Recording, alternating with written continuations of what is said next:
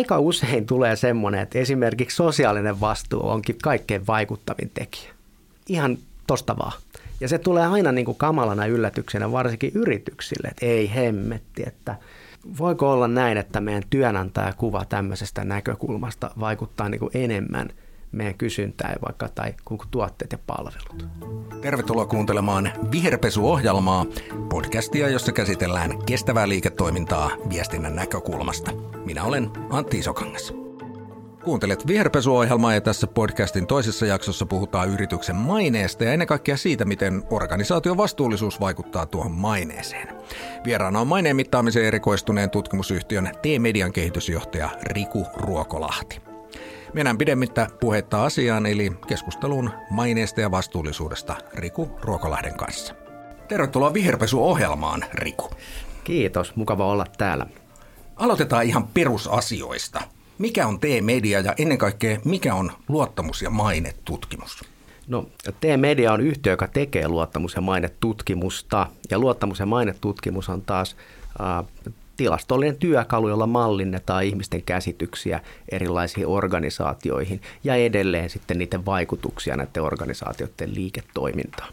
Eli suomeksi sanottuna siinä mitataan yritysten ja organisaatioiden mainetta. Ja luottamusta. Ja sitä luottamusta, jota ne nauttivat suuren yleisön Kyllä, keskuudessa. just näin. Tätä tutkimusta on tehty tässä nykyisessä mallissa, tai suurin piirtein nykyisessä mallissa, kymmenen vuoden ajan vuodesta 2013 lähtien. Millaiseen tarpeeseen tuo tutkimus alun perin luotiin? No kyllä, itse asiassa nyt on 11 vuosi. Se tarve, mikä, mikä tuossa oli, niin liittyy tämmöiseen oikeastaan kilpailukykyteoriaan että ihmisten käytös, sidosryhmien käytös suhteessa yrityksiin määrittää yritysten liiketoiminnan. Haluuks ne ostaa? Haluuks ihmiset sijoittaa yhtiöihin? Hakisiko niitä itse töihin siihen yhtiöön? Niin se yritys, kenellä nämä toteutuu paremmin kuin kilpailijalla, on kilpailukykyisempi kuin se toinen. Ja nämä ihmiset päättää itse, mitä ne tekee. Ostaako, sijoittaako, hakeeko töihin. Ne on autonomisia päätöksentekijöitä. Ja se selittävä tekijä, mitä ne päättää, liittyy siihen, että kuinka ne näkee sen yhtiön, eli maineeseen. Tätä ilmiöä piti pystyä systemaattisesti hallitsemaan. Miten nuo tutkimuksen tulokset on muuttuneet tässä 11 kerran aikana, kun te olette sitä tutkimusta tehnyt laajasti?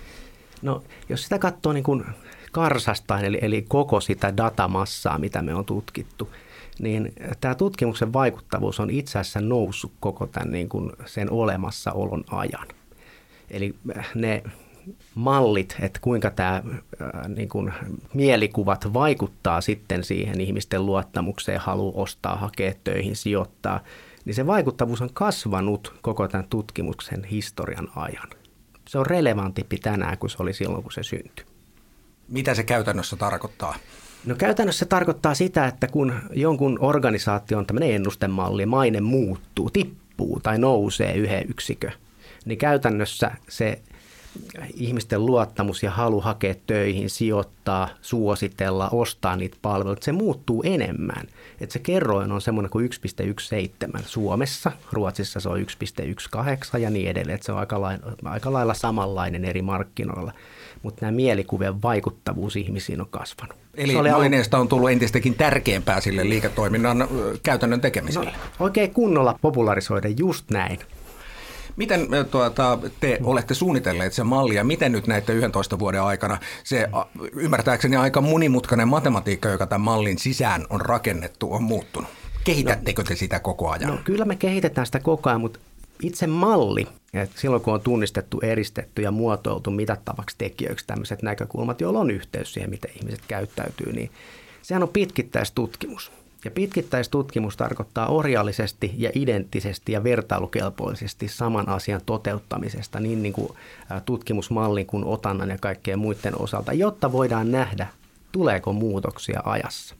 Ja tältä osin malli on ollut stabiili ja sen vaikuttavuus on, on kasvanut tänä aikana. No, mutta kyllä me sitä matematiikkaa kuitenkin kehitetään koko ajan. Ja nyt ihan viimeisimpänä ja älyttömän mielenkiintoisina alueena on tämmöiset holistiset analyysit. Miten esimerkiksi imago seuraa identiteettiä? Että jos sovelletaan tätä samaa mallia esimerkiksi jonkun yrityksen henkilöstöön, niin miltä se näyttää sitten ulkoa ja tuleeko se muutos sieltä yrityksen sisältä sinne ulos Ja, ja tämmöisiä, tämmöisiä niin kuin, äh, kahden eri tai kolmenkin eri joukon niin kuin, äh, datojen yhdistelmiä. Tuorein luottamus- ja mainetutkimus julkistettiin lokakuun puolessa välissä ja siinä Suomen paras maineisimmaksi yritykseksi nousi Fatser ensimmäistä kertaa. Mikä yhdistää kaikkia niitä Suomen parasta mainetta nauttivia firmoja? No sitä on mietitty pitkään ja paljon ja, ja, ja joka vuosi. Ja, ja tuota, tuntuu, että nämä kestomenestyjät, niin niillä on usein, usein niin kuin vähintäänkin ää, tosi vahva ankkuriomistaja että oli ne sitten pörssiyhtiöitä tai perheyhtiöitä, niin esimerkiksi kone on kyllä pörssiyhtiö, mutta siellä on niin iso ankkuri omista, että se toimii kuitenkin semmoisella aikajänteellä ja katseella, kun, kun, äh, niin kuin, äh, perheyhtiö toimii. Fatser on perheyhtiö, siellä on ollut Ponsse ykkösenä moneen kertaan, sillä on samantyyppinen ankkuriomistaja-ilmiö. Ja sitten jos katsotaan, mitä muita siellä on kuin perheyhtiöitä tai vahvoja ankkuriomistajia, niin siellä on S-ryhmää, siellä on Valjota, ne onkin sitten osuuskuntia. Eli ei voi olla niin kuin ottamatta huomioon sitä, että se omistusrakenteella tuntuu olevan vaikutus siihen, kuinka ihmiset näkee nämä yhtiöt. Ja se ei välttämättä ole se, että se omistusrakenne suoraan nyt tämmöiset omistaa ne, vaan se saattaa olla, että se omistusrakenne vaikuttaa sen yhtiön toimintaan ja sen aika, päätösten aikajänteeseen, jolloin sitten tehdään niin kuin kestävimpiä päätöksiä ja se yhtiö ikään kuin päätyy ajan kanssa sitten vahvamaineiseksi kun sanoit, käytit sanaa identiteetti, niin mm. viittaako tämä tavallaan omistajuuden merkittävä vaikutus siihen maineeseen sitä, että yrityksellä täytyy olla joko tämmöinen niin sanotusti kasvollinen omistaja tai mm. sitten jossain määrin niin kuin yhteisöllinen omistaja niin kuin näissä osuustoiminnallisissa organisaatioissa? No, identiteetillä me ajatellaan niin kuin tässä yhteydessä sitä, että, että kun ihmiset on töissä siellä yrityksessä oikeasti, ne oikeastaan niin kuin tietää, missä se yhtiö on niin kuin hyvä ja missä se on tavallaan niin kuin heikko. Että se on asia, mikä on totta siellä organisaation sisällä. Ja Toki meidän ajatus on nimenomaan se, että, että jos yhtiö tekee kestäviä päätöksiä kaikkien sidosryhmien kannalta, niin kyllä se oma henkilöstöstä niin kuin ennen kaikkea kaikkein eniten arvostaa. Ja tämä tieto sitten ajan kanssa valuu ulos yhtiöstä. Mikä sitten puolestaan yhdistää niitä firmoja, jotka sijoittuu sinne vertailun häntäpäähän, eli niitä firmoja tai organisaatioita, joilla on kaikkein huonoin maine? No kyllä niillä aika usein on tämmöinen niin kuin joku yhdistävänä tekijänä, tämmöinen hyväksyttävyysongelma siinä liiketoiminnassa. Et, et siinä on niin kuin joku moraaliseettinen asia, mitä suuri yleisö ei suoralta käsin allekirjoita tai hyväksy. Et nythän siellä on Shine heikoimpana pikamuotia, sit sitä ei nähdä niin kuin vastuullisena ja kestävänä ja, ja sitten siellä on ollut erilaisia sotealan toimijoita, jotka on sitten yritysmuotoisia, jotka on niin kuin aika paljon ryöpytetty myös niin kuin poliittisesta näkökulmasta ja sitten siihen tulee tämä keskustelu, että pitääkö näitä palveluita tuottaa niin kuin yhteiskunnan toimesta vai onko ok, että yritykset näitä toteuttaa, niin tämä kysymys on ollut sitten niin kuin yksi iso tekijä siellä näiden organisaatioiden takana. Eli ne nähdään jollain tavoin epäreiluina toimijoina. Kyllä, osa ihmisistä, ihmisistä näkee sitten epäreiluina ja se näkyy sitten tämmöisinä arvioina näistä yhtiöistä.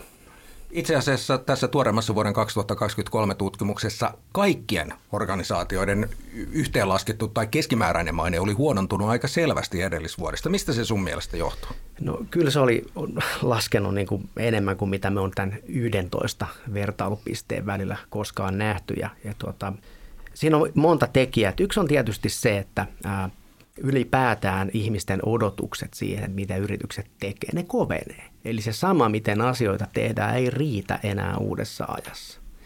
Ja sitten toinen asia on se, että et, et me eletään oikeasti kovia aikoja ää, ja pelottavia aikoja. Ja, ja tämä näkyy sitten siinä, että korot nousee ja inflaatio nousee ja, ja ikään kuin semmoinen, puhutaan keskiluokan köyhyydestä ja tämmöistä. Ihmiset on niin kuin kovilla.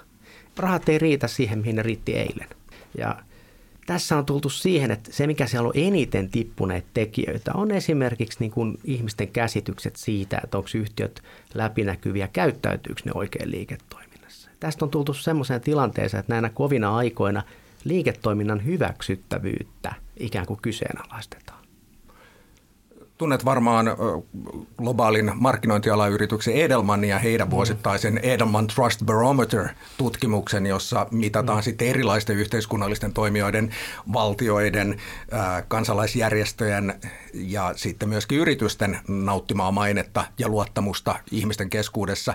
Siinähän puolestaan yritykset on nousseet tänä vuonna kaikkein luotetuimmaksi tahoksi. Toisaalta se kertoo myöskin siitä, että nimenomaan niin kuin itsekin sanoit, yrityksiltä vaaditaan koko aika enemmän, mutta toisaalta sitten yritykset nähdään valtiollisia toimijoita ja kansalaisjärjestöjä pätevämpinä ratkaisemaan näitä ongelmia. Kertooko mielestäsi luottamus ja maine myöskin tästä?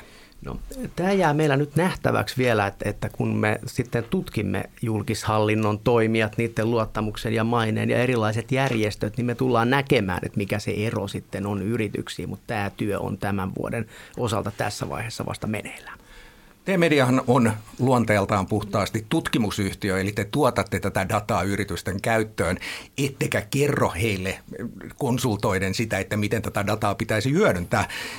Näkeekö yritykset tämän vaan jonkinlaisena kauneuskilpailuna, että viime vuonna oltiin Suomen viidenneksi maineikkaimpia, nyt ollaan sitten kolmanneksi maineikkaimpia, eli asiat menee oikeaan suuntaan. Mai, pystytäänkö sieltä irrottamaan sitä dataa hienojakoisemmin ja hyödyntämään sitten myöskin toiminnan kehittämiseen? No ensin kyllä me varmistetaan, että yritykset niin ymmärtää tämän datan, mitä täältä tulee. Et, et, me ei tavallaan vaan anneta sitä, vaan kyllä me varmistetaan, että se ymmärretään oikein.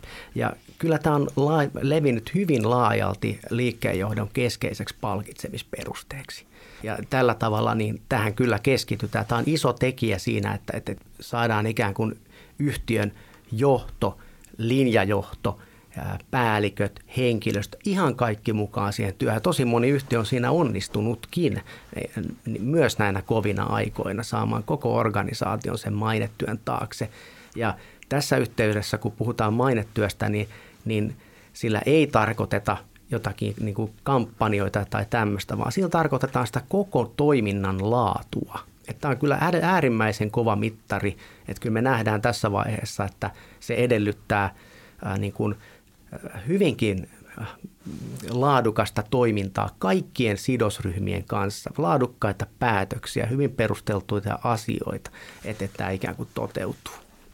Voin kyllä kertoa omasta kokemuksesta, että aikoinaan kotipizzassa työskennellessäni asiakkaana ää, osallistuttiin tutkimukseen useana vuonna. Ja täytyy sanoa, että sitä dataa oli niin paljon, se oli niin hienojakoista, että vaikka sitten tietysti heti ensimmäisellä kerralla sai paljon irti, niin sen syvempään hyödyntämiseen kesti jonkin aikaa, että opittiin mm ymmärtämään kaikkea sitä, mitä siitä Kyllä. sai irti. Et, et se, mihin me se raja tavallaan niin kuin vedetään, että, että me pystytään niin kuin näyttämään sieltä, että vaikka että mm, sosiaalisella vastuulla on niin kuin tällainen vaikutus, että miten te, mikä käsitys ihmisillä on, miten käsittelette työntekijöitä, niin silloin tämmöinen vaikutus vaikka kulutuskysyntää ja ää, työvoiman saatavuuteen. Ja tämä on niin kuin aika tarkka tieto jo oikeastaan, mikä mä tässä esitin. Että jos se olisi vaikka sitten kaikkein tärkein, niin se, mikä me sitten jätetään pois, niin on se luova osa. Eli kuinka tämä asia ratkaistaan viestinnällä, niin me, siinä me ei niin kuin olla mukana. Että kyllä me tavallaan pointataan hyvin tarkkaan, että mitä kannattaa tehdä ja kuinka se tulisi teihin vaikuttamaan. Mikä on kaikkein tärkeä asia, jonka sä Riku itse olet oppinut yritysten maineesta? No ihan ensin tietysti tärkein asia oli se, että, että mä opin sen, että se maineen vaikutus tähän niin kuin sidosryhmien käytökseen tulee kertoimella. Ja sitten kun aika kuluu vähän enemmän, niin mä huomasin, että, tai me huomasimme T-mediassa tutkijoiden ja datatiimien kanssa, että se vaikutus on erilainen eri sidosryhmiin. Et esimerkiksi sijoittajilla se kerroin on vielä suurempi ja näin poispäin. Ja sitten kun tämän, näitä asioita oltiin opittu ja sitä maineen johtamisen niin kuin eksaktia tiedettä, että, että, että mitä asioita pitää kehittää, niin ehkä semmoinen isoin oppi sitten kuitenkin on se, että tämä ei kerta kaikkiaan ole yksilölaji, tuo maineen johtaminen. Että ihan ensimmäinen steppi ihan mille tahansa organisaatiolle on saada kaikki siihen työhön mukaan. Koko, ensin koko johtoryhmä ja sitten siitä alaspäin eteenpäin, ylöspäin hallitus. Se on ainut tapa tehdä sitä kestävästi viittasit jo vastuullisuuteen, sosiaaliseen vastuuseen, ja tässä podcastissa puhutaan nimenomaan mm. vastuullisuusasioista tai kestävästä mm. liiketoiminnasta, niin kun yksi niistä kahdeksasta ulottuvuudesta, jolla sitä yrityksen kokonaismainetta mitataan, on tietysti vastuullisuus. Miten se vastuullisuuden merkitys ja se vaikutus siihen kokonaismaineeseen on vuosien varrella muuttunut? No, mä joudun vähän hajottamaan tätä niin kuin konseptia sillä tavalla, että jos mietitään niitä niin kuin mitattavia osia, niin yksi toki on niin kuin vastuullisuus, ymmärretään ympäristövastuu. Mutta kyllähän me mitataan siellä hallintoa ja sitä, että käyttäytyy, onko yritys läpinäkyvä, käyttäytyykö se oikein liiketoiminnassa. Se on taas semmoinen moraaliseettinen puntari sille yrityksen Eli enemmän sosiaalisen vastuun ja se on, yhteiskunnallisen vastuun se on niinku elementti. Niin kuin, se on niin kuin hallinnon vastuu. Se on ESG se G-osa Joo. oikeastaan. Ja sitten kun me mitataan esimerkiksi tätä työnantajuutta, niin me mitataan sitä nimenomaan siltä kantilta, että kuinka tämä yhtiö sitten käsittelee niitä työntekijöitä, että onko se niin kuin tasapuolinen ja reilu. Että se on taas sosiaalisen vastuun alueella. Ja sitten me, meillä on dimensio, jonka nimi on vuorovaikutus, niin se on ihan suoraan vastuullisuustekijä se, että miten kuullaan ja ymmärretään sidosryhmiä ja pystytäänkö niihin reagoimaan. Ja tällä tavalla jo hyvin kauan sitten tämmöiset niin kuin vastuullisuuden, sanotaan, että nimekkäät tota, edelläkävijät käytti tätä jo heti alusta lähtien niin kuin vastuullisuuden ykkösmistarina, strategisen vastuun ykkösmittarina, koko luottamus ja mainetta. Ja tämä tuli tavallaan siitä, että vastuullisuus on pakko jakaa kahdelle eri niin kuin tämmöiselle niin kuin akselille, josta toinen on se, että mikä on meidän suorituskyky. Mikä on hiilidioksidijalanjälki, kädenjälki, miten meidän ihmiset voi työpaikalla, mikä on peltojen äh, hiilidioksidien sidonta, kuinka me niitä viljelemme, onko ilmansuorattimet kunnossa tehtaan piipussa. Niin, niin tämä on tavallaan matemaattis-luonnontieteellisiä asioita. Ja sitten on nämä mielikuvat. Ja vastuullisuudesta saadaan return on investment näistä mielikuvista. Eli sitten kun ihmiset näkee nämä yhtiöt vastuullisina, ne osaa niitä suosia. Ja tässä tulee se kiusaus viherpesulle, että ei nyt oikein keskitytä siihen niin kuin vastuullisuuden suorituskyky, eli siihen matemaattis-luonnontieteellisiin asioihin siitä yhtiön vaikutuksesta ympäristöön, ihmisiin ja yhteiskuntiin, vaan niin kuin pyritään luomaan sitä mielikuvaa, että hei, tässä ollaan vastuullisia, jotta saadaan nämä sidosryhmät sitten suosimaan. Tästä on niin kuin kysymys. Ja oikeastaan – tämä on vähän vaarallinenkin rakenne tänä päivänä, miten tätä tehdään. Et esimerkiksi tässä kuvasin tätä vastuullisuutta tai sitä suorituskykyä, niin se on aika paljon insinööritieteitä. Se on niin kuin kovaa kamaa niin sanotusti. Ja sitten taas niin kuin mielikuvat, niiden viestiminen, rakentaminen, niin se on niin kuin erilainen sisältö. Silti meillä on hirveä määrä semmoisia johtajia kuin vastuullisuus ja viestintäjohtaja – mutta nehän on todella erilaiset sisällöt. Kuten, kuten itse aikoinaan olin esimerkiksi, niin. taisi olla vain toisessa järjestyksessä ensin viestintä ja sitten vastuullisuus, mutta, mutta äh, olinkin jo kysymässä, että pystyykö tästä datasta sitten erottamaan, mitkä yritykset niin sanotusti viherpesee, eli joilla se suorituskyky, se vastuullisuuden substanssitekeminen ei ole samalla tasolla kuin sitten esimerkiksi mielikuvien synty, jotka on onnistuneet luomaan mm. positiivisia mielikuvia huolimatta siitä, että se suorituskyky vastuullisuuden saralla on puutteellista. No, no kyllä tämä mittaa nimenomaan sitä perseptiota, että miten ihmiset ne niin kuin organisaatiot näkee. Ja sen suorituskyvyn mittaaminen on taas ihan aika lailla puhdasta auditointia. Että mennään sinne, että milloin on niin kuin suodattimet vaihdettu ja minkä standardin nämä nyt täyttää ja niin kuin onko sisäilmamittarit tuossa ja mikä on meidän hiilidioksidilaskelman tilanne ja tavoitteet ja jalanjälki, kädenjälki ja niin edelleen. Et se, on, se on aika sellaista niin kuin insinöörikamaa ja auditointityötä. Mutta näitä molempia pitää mitata ja johtaa, koska toisessa syntyy return on investment ja toisessa syntyy todellisuus. Silloin kun nämä lähtee etäälle, ai ai ai niin kuin sanoit, tosiaan luottamus ja maine mm. tutkimus on kaksi osainen. Se mittaa sitä luottamusta, eli, tai pikemminkin sitä mainetta ensin näillä kahdeksalla eri elementillä, joissa aika monessa on mukana vastuullisuustekijöitä, ja sitten sitä luottamusta, eli sitä ihmisten mielikuvia siitä organisaatiosta kuudella eri tekijällä. Mihin eri niihin ö, sidosryhmätuen, niin kuin te kutsutte näitä mm. luottamustekijöitä, vastuullisuusasiat erityisesti vaikuttaa? No kyllä ne vaikuttaa niihin ihan kaikkiin siis kokonaisuutena. Et ihan siihen luottamukseen, luottaako ihmiset organisaatioon kriisissä, jos ne näkee sen vastuullisen paneella, antaa sille tämmöisen kuin benefit of doubt, että, että he varmaan ratkaisee tämän, tämän jotenkin. Ja, ja sitten ihan työhakeminenkin, niin kyllä silloin vastuullisuudella on valtava vaikutus siihen, että halu, mihin ihmiset nyt sitten haluaa mennä töihin. Ja mieluummin työskentelee niin kuin hyvien asioiden eteen. Ja sitten tietysti ihan kulutuskysynnässä se näkyy niin kuin suosittelussa ja ihan suorassa ostamisessa. Ja myöskin sitten investoinneissa, että, että jos halutaanko sijoittaa johonkin yhtiöön, niin, niin siinäkin siinä on niin kuin valtava vaikutus. Et näitä ei tosiaan voi, niin kuin, se houkutus viherpesuun on varsin kova, koska se upside on oikeasti siellä. Mutta tässähän on maailma opettanut, että, että, että kyllä se niin kuin tulee esiin, kyllä se pallo puhkee. Se on vaan hitomoista niin kuin riskiä pumpataan siihen sisään, jos sillä kärjellä lähdetään.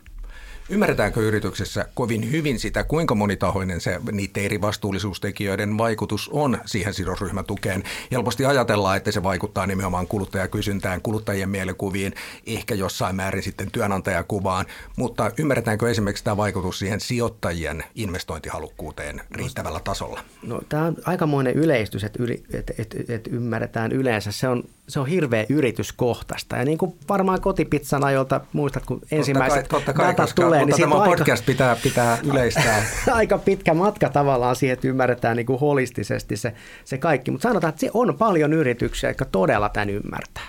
Ja on vielä enemmän yrityksiä, jotka eivät. Pystytkö antamaan hyviä esimerkkejä yrityksistä, jotka on rakentaneet mainettaan onnistuneesti nimenomaan vastuullisuuden konkreettisilla teoilla, mitattavilla teoilla? No kyllähän nyt äh, nämä ihan parhaat yhtiöt on siihen vastuullisuuteen niin kuin satsannut jo todella kauan. Ja, ja jos otetaan nyt vaikka tuo Fatser, niin kyllähän he on tunnistaneet jo hyvin kauan sitten tämän ikään kuin äh, vastuullisuuden vaikutuksen. Ei pelkästään, että nyt sillä vaikuttaa kulutuskysyntään. Kyllä he on sen ymmärtänyt, mutta he on ymmärtänyt myös toisinpäin, että – Nämä maapallon muutokset ovat hitomoisia riskejä sille liiketoiminnalle kokonaisuudesta. Hehän vaan kerta kaikkiaan pystyttävä mun se koko liiketoiminta aidosti kestävälle tasolle. Ja, ja, ja sitä on tehty hyvinkin pitkään niin kuin siellä hyvinkin detaljitasolla, aina yksi asia kerrallaan vaan. Enemmän on tehty kuin on kerrottu. Kun itse katsot kaikkien yritysten dataa, niin yllätytkö ikinä, mikä on mielestäsi yllättävin asia, johon se vastuullisuus tekeminen sitten siinä mielikuvien tasolla ja luottamuksen tasolla vaikuttaa? No kyllähän sieltä aina niin kuin yllätyksiä tulee. Jos mietitään nyt sitä niin kuin vaikuttamisen kehää, että, että kun katsotaan vaikuttavuusanalyysejä, niin mitä sieltä tulee, niin, niin aika usein tulee semmoinen, että esimerkiksi sosiaalinen vastuu onkin kaikkein vaikuttavin tekijä. Ihan tosta vaan. Ja se tulee aina niin kuin kamalana yllätyksenä varsinkin yrityksille, että ei hemmetti, että voiko olla näin, että meidän työnantajakuva tämmöisestä näkökulmasta vaikuttaa niin kuin enemmän meidän kysyntään vaikka tai kuin tuotteet ja palvelut. Ja jos sen avaa niin kuin toisinpäin, mitä se onkin parturi, niin haluaisitko itse mennä niin kuin kynittäväksi johonkin paikkaan, mikä sortaa niitä ihmisiä, tai mitä se olisikin konsultti, niin kuin vaikka joku on, niin, mm. niin, niin tota, kyllähän se, jos olisi konsulttiyhtiö, niin tuskin sieltä halutaan sitten ostaa neuvonantoa yhtiöstä, johon menee vaan ne ihmiset, jotka ei sitten muualle pääse. Että kyllä se on niin kuin tosi paljon että se syntyy ihmisten kautta ja niillä on vahva teko siellä. Niin kuin sä kerroit, vastuullisuudessa on toisaalta kaksi ulottuvuutta. On toisaalta tämä tekojen puoli, se luonnontieteellinen mm. puoli, se mitattava puoli ja sitten tämä perseptio, niin kuin itse sanoisin, eli Kyllä. ne ihmisten mielikuvat siitä, siitä organisaation vastuullisuudesta. Ja tietysti siinä ympäristövastuussa nämä asiat on helposti paljon mitattavampia ja enemmän luonnontieteellisiä.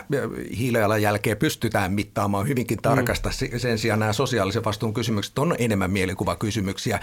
Ei sille työnantajuuden reiluudelle ole yksiselitteisiä mittareita samalla tavalla. Vaikuttaako tämä niihin tuloksiin? Onko, onko siellä enemmän sitten niin kuin kyse, kyse tämä, tunteesta ja mielikuvista kuin sitten mitattavista faktoista? Tämä vaikuttaa ihan mielettömästi. Et, et tietysti tämä sosiaalinen vastuu, mutta myös sitten tämä hallinto, niin kauhean sana kuin se onkin. Mutta jos se käännetäänkin niin päin, että onko yhtiö avoin läpinäkyvä ja miten sitten nyt oikein käyttäytyy ihmisten mielestä siinä liiketoiminnassa, niin tästä tuli tämä ihmisten mielestä. eri ajan kuvissa tai eri arvopiireissä ihmisillä syntyy erilaisia odotuksia yhtiöille, että miten ne ikään kuin toimii. Ja jos yrittäjä ei ole tosi hereillä tässä ja tekee jonkun päätöksen, että hei me nyt tehdään näin. Ja ihmiset ei kokee sen niin kuin moraalis-eettisesti arvelluttavana, niin siinä ei auta niin kuin minkään näköinen hiilijalanjälkälaskelma sit siinä tilanteessa. Että se on niin kuin vähän eri, eri vastuullisuuden alueella. Ja tämä tekee sen, että yritysten on pakko olla hereillä siitä, mitkä ne yhteiskunnan tai yhteiskuntien, missä nyt ikinä toimiikaan, niin odotukset on suhteessa siihen organisaatioon. Jos otetaan konkreettinen esimerkki, niin ollaan aikaisemminkin tuota, tässä podcastissa joskus mainittu Hesburger, joka on ollut aidosti edistyksellinen monissa näissä ilmastoasioissa ja ympäristöasioissa, mutta joka joutui kolme vuotta sitten tai kolme vuotta sitten aikamoiseen julkisuuskriisiin nimenomaan työnantajakuvansa ja sen nimenomaan työnantajuuden vastuullisuuden Kyllä. kautta. Miten se on näkynyt heidän maineessaan? No kyllähän me on sitä mitattu ja kyllähän se niin kuin ihan, siinä nähtiin radikaali muutos käytännössä tuon äh, kriisin äh, seurauksena. Nyt ei ihan viimeisimpiä lukuja tästä pysty hatusta muistamaan, mutta, mutta kyllä, kyllä tippui niin kuin erittäin alas. Ja kyllähän siellä nähtiin sitten vastaavat liikkeet sidosryhmätuissa, että halutaanko ostaa tai hakea töihin tai näin pääskö. Siellä on valtava vaikutus sitten, kun se se on nopean kierron työvoimavaltainen toimiala, niin, niin se on, siitä tulee hirveän vaikeasti saa ihmisiä töihin ja sitten vielä asiakkaatkin vähän niin kuin karttaa, niin kyllä sillä on ehdottomasti vaikutusta. Vastuullisuutta käsitellään yrityksissä siitä huolimatta, että se on hyvin monitahoinen asia, niin kuitenkin usein jonkinlaisena yksittäisenä kokonaisuutena. Ja yksi ongelma vastuullisuuden e-, e-, edistämiseksi organisaatioissa on se, että sille ei ole yksilitteisiä mittareita. Se ympäristövastuun mittaaminen on huomattavasti helpompaa kuin sen sosiaalisen vastuun, puhumattakaan siitä governanssista tai siitä, siitä mm. hallinnon läpinäkyvyydestä. Pitäisikö olla yksittäinen vastuullisuusarvosana, joka yrityksille pystyttäisiin antamaan, edistäisikö se, se olisi ihanaa. asioiden siis se, olisi, se olisi aivan ihanaa, että semmoinen olisi. Mutta tietysti niin kuin tässä tullaan siihen, että kun se olennaisuus on niin erilainen eri organisaatioille. Olkoon nyt vaikka Hesburger, että he keskittyivät siihen niin kuin ilmastovaikutuksiin ja arvoketjuja ja sitten unohti täysin niin kuin ne työntekijät, joka on niin kuin järjettömän tärkeä tekijä tämmöiselle työvoimavaltaiselle toimijalle, josta nuoriso oppii ty- työelämään, niin siihen saattaa olla sekä näillä nuorilla että yhteiskunnalla niin kuin kovia vaatimuksia. Sitten kun otetaan joku ihan toinen yritys, vaikka niin se, on, niin kuin, se on niin erilainen se niin kuin, niin kuin olennaisuuden tukku tai neuvonantoyhtiö, et, et on vaikea antaa niin kuin tasavertainen arvosana tukulle, Hesburgerille ja viestinnän neuvonantoyhtiölle. Et ei niin kuin löydy samoja perusteita. Ja ihan sama varmaan siellä ympäristövastuun puolellakin, että toiset yritykset käyttää paljon energiaa ja toiset ei juuri ollenkaan ja toiset käyttää paljon raaka-aineita ja toiset ei juuri ollenkaan just, ja niin just edelleen. näin, just näin. Niin, niin, niin, niin, niin kyllähän sitten tietysti olisi mahtavaa, että olisi yksittäinen arvosana, mutta kyllä mä sanon tavallaan, että tämän ytimessä on nimenomaan olennaisuusanalyysi ja oikeastaan vielä enemmän jatkossa kaksoisolennaisuusanalyysi, mitä kautta tätäkin asiaa sitten lähestytään ja kyllä se pitää olla jonkunnäköinen arvio, joka perustuu tähän olennaisuuteen, jota niin kuin yhtiökohtaisesti sitten katsotaan. Näetkö, että luottamus- ja mainetutkimus voi olla jonkinlainen työkalu myöskin vastuullisuuden mittaamisessa, jota yritykset ja myöskin heidän sidosryhmänsä voi käyttää hyväkseen arvioitaessa tämän organisaation kokonaisvastuullisuutta? No, kyllähän sitä käytetään niin kuin tälläkin hetkellä. E, e, monissa yhtiöissä on, se on jopa niin kuin strategisen vastuun keskeisin mittari – ja, ja mistä tämä nyt sitten tulee, niin silloin täytyy ehkä mitata vähän enemmän kuin yksi sidosryhmä. Että kun aina puhutaan tästä, kuka on Suomen maineikkaan yhtiö, oi, oi, oi, oi, niin se on suuren yleisön näkemys. Entäs meidän omat ihmiset? Kyllä ne tietää. Entäs sitten meidän lähimmät sidosryhmät, arvoketju, tavaran toimittajat? Niin, niin sieltä tavallaan se ikään kuin totuus tulee ja saadaan itse asiassa vertailukelpoiset mittarit per sidosryhmä näistä sisällöistä, että miten ne se sitten näkee. Myös ne, jotka niistä asioista todella tietää. Että se on siellä käytössä. Mutta se ei ratkaise sitä taas, että, että näitä niin kuin, äh, vastuullisuuden laskelmia ja näitä matemaattisia, ne on, ne on oltava omansa, niitä täytyy tehdä ehdottomasti, että sinne alueelle se ei sitten mene. Puhuit näistä yrityksen sisäisistä työkaluista tai pikemminkin tämän luottamuksen mainetutkimuksen käyttämisestä yrityksen mm. sisäisenä työkaluna. Pystyykö sitten sidosryhmät, voiko tätä dataa avata niin, että sidosryhmät voivat myöskin hyödyntää sitä arvioidessaan tätä organisaatiota ja sen vastuullisuutta esimerkiksi sijoituskohteena tai vaikkapa yhteistyökumppanina? No siis kyllä voi. Näistähän voi tehdä julkisia näistä tuloksista ja moni yhtiö on juuri näin tehnyt. Ja, ja sillä on valtava vaikutus esimerkiksi riskeihin. Nyt kun me on pyöritty tämän niin kuin Hesburgerin ympärillä tässä, niin jos esimerkiksi Hesburger olisi suorittanut tämän mallin omaa henkilöstöä, niin sieltä olisi tullut tieto, että hei, me ollaan ihan surkea tässä. Ja se olisi mennyt suoraan riskikartalle. Ja jos olisi niin kuin ollut systemaattinen liike, liikkeenjohto, niin se olisi pystynyt tämän tilanteen siltä pohjalta välttämään tai siihen puuttumaan ennen kuin se tavallaan – menee tuulettimeen. Eli olisi kysytty omalta henkilöstöltä, ollaanko me Kyllä. mielestänne vastuullisia ennen kuin lähdetään ulospäin niin. kertomaan, että ollaan vastuullisia no, työnantajia. No, no just näin, että vielä kun se tehdään yhdenmukaisella vertailukelpoisella mittaristolla, niin saadaan tarkkaan ne erot, mitkä ne on. Ja mieluummin lähdetään viestiin niitä juttuja, missä omat ihmiset allekirjoittaa ja seisoo sen jutun takana, niin silloin vältetään tuommoiset riskit. Yksi T-median ja tämän luottamus- ja mainetutkimuksen kaikkein tärkeimmistä lähtökohdista on ajatus siitä, että maine on yrityksen arvokkain aineeton pääoma. Asia, joka vaikuttaa mm. hyvin konkreettisesti kaikkeen sen liiketoimintaan. Voiko luottamus- ja mainetutkimuksen pohjalta sanoa yksilitteisesti, että vastuullisuus on kannattava sijoitus? No kyllä sen voi sanoa yksilitteisesti, että, että nyt käsitän nimenomaan vastuullisuuden sitten monipuolisesti, että nyt kun katsoo viimeisimpikin vaikuttavuuksia, niin, niin siellä on, on niin kuin nämä, niin kuin mä sanoin, tämä hallinnon vaikut, se on tippunut, arvosanten vaikuttavuus on mennyt tappi. Että et, et tämmöinen moraaliseettinen hyväksyttävyys yritystoiminnalla. Toinen, mikä siellä on noussut ihan tajuttomasti, on nimenomaan sosiaalinen vastuu. Lopuksi, Anna-Riku, kolme käytännöllistä vinkkiä siihen, miten mikä tahansa organisaatio voi rakentaa mainettaan vastuullisuuden pohjalta? No, ihan ensimmäinen homma on niin kuin mitata sitä. Ymmärtää, että missä me, missä me mennään. Ja toinen asia on, on sitten se, että, että mitata sitä uudestaan. eli, eli ymmärtää, että miten hyviä me tässä aidosti ikään kuin Eli miten ollaan, ollaan viime vuodesta edistytty. Niin, ja se, että, se, että, että on, on se suorituskykypuoli niin kuin hallussa. Jos yritys on tosi ylpeä jostain asiasta, ja se on siitä aivan innoissa ja lähtee sitä viestimään. Mutta ei olennaisuusanalyysi on vähän niin ja näin, ja ei oikein tiedä, mikä suorituskyky on. Voi että mikä vaaran paikka. Et pitää kyllä niin kuin mitata myös sitä suorituskykyä. Se on se niin kuin toinen asia. Kolmas asia on se, että olkaa hereillä. Että se, mitä teiltä odotetaan, on kuitenkin semmoinen koko yhteiskunnannen moraaliseettinen konsensus. Ja se ei ole vakio se on nyt jotain, ensi vuonna se on jotain. Jos te vielä elätte siinä maailmassa, mitä se oli toissa vuonna ja viestitte jotain ensi vuonna, niin saattaa olla, että te rikotte sitä moraaliseettistä konsensusta niin kuin omilla päätöksillä, teoilla tai vaikka viesteillä. Siitä tulee niin kuin ongelmia, että pitää pystyä kuulemaan ja ymmärtää ja ole sen yhteiskunnan ja niiden yhteiskuntien pulssilla, missä toimii.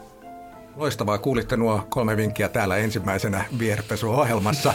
Kiitos Riku. Kiitos paljon. Olet kuunnellut Viherpesuohjelmaa, podcastia, jossa käsitellään kestävää liiketoimintaa viestinnän näkökulmasta. Tämän jakson vieraana oli luottamus- ja mainetutkimuksesta tunnetun yrityksen T-median kehitysjohtaja Riku Ruokolahti. Vierpesuohjelman seuraavassa kolmannessa jaksossa puhutaan sitten todella suuresta aiheesta, Ukrainan jälleenrakentamisesta. Käsitellään aihetta ennen kaikkea vihreän siirtymän ja kestävän kehityksen näkökulmasta. Vieraksi saapuu silloin Pohjoismaisen vihreän pankin Nefkon viestintäjohtaja Josefin Hoviniemi.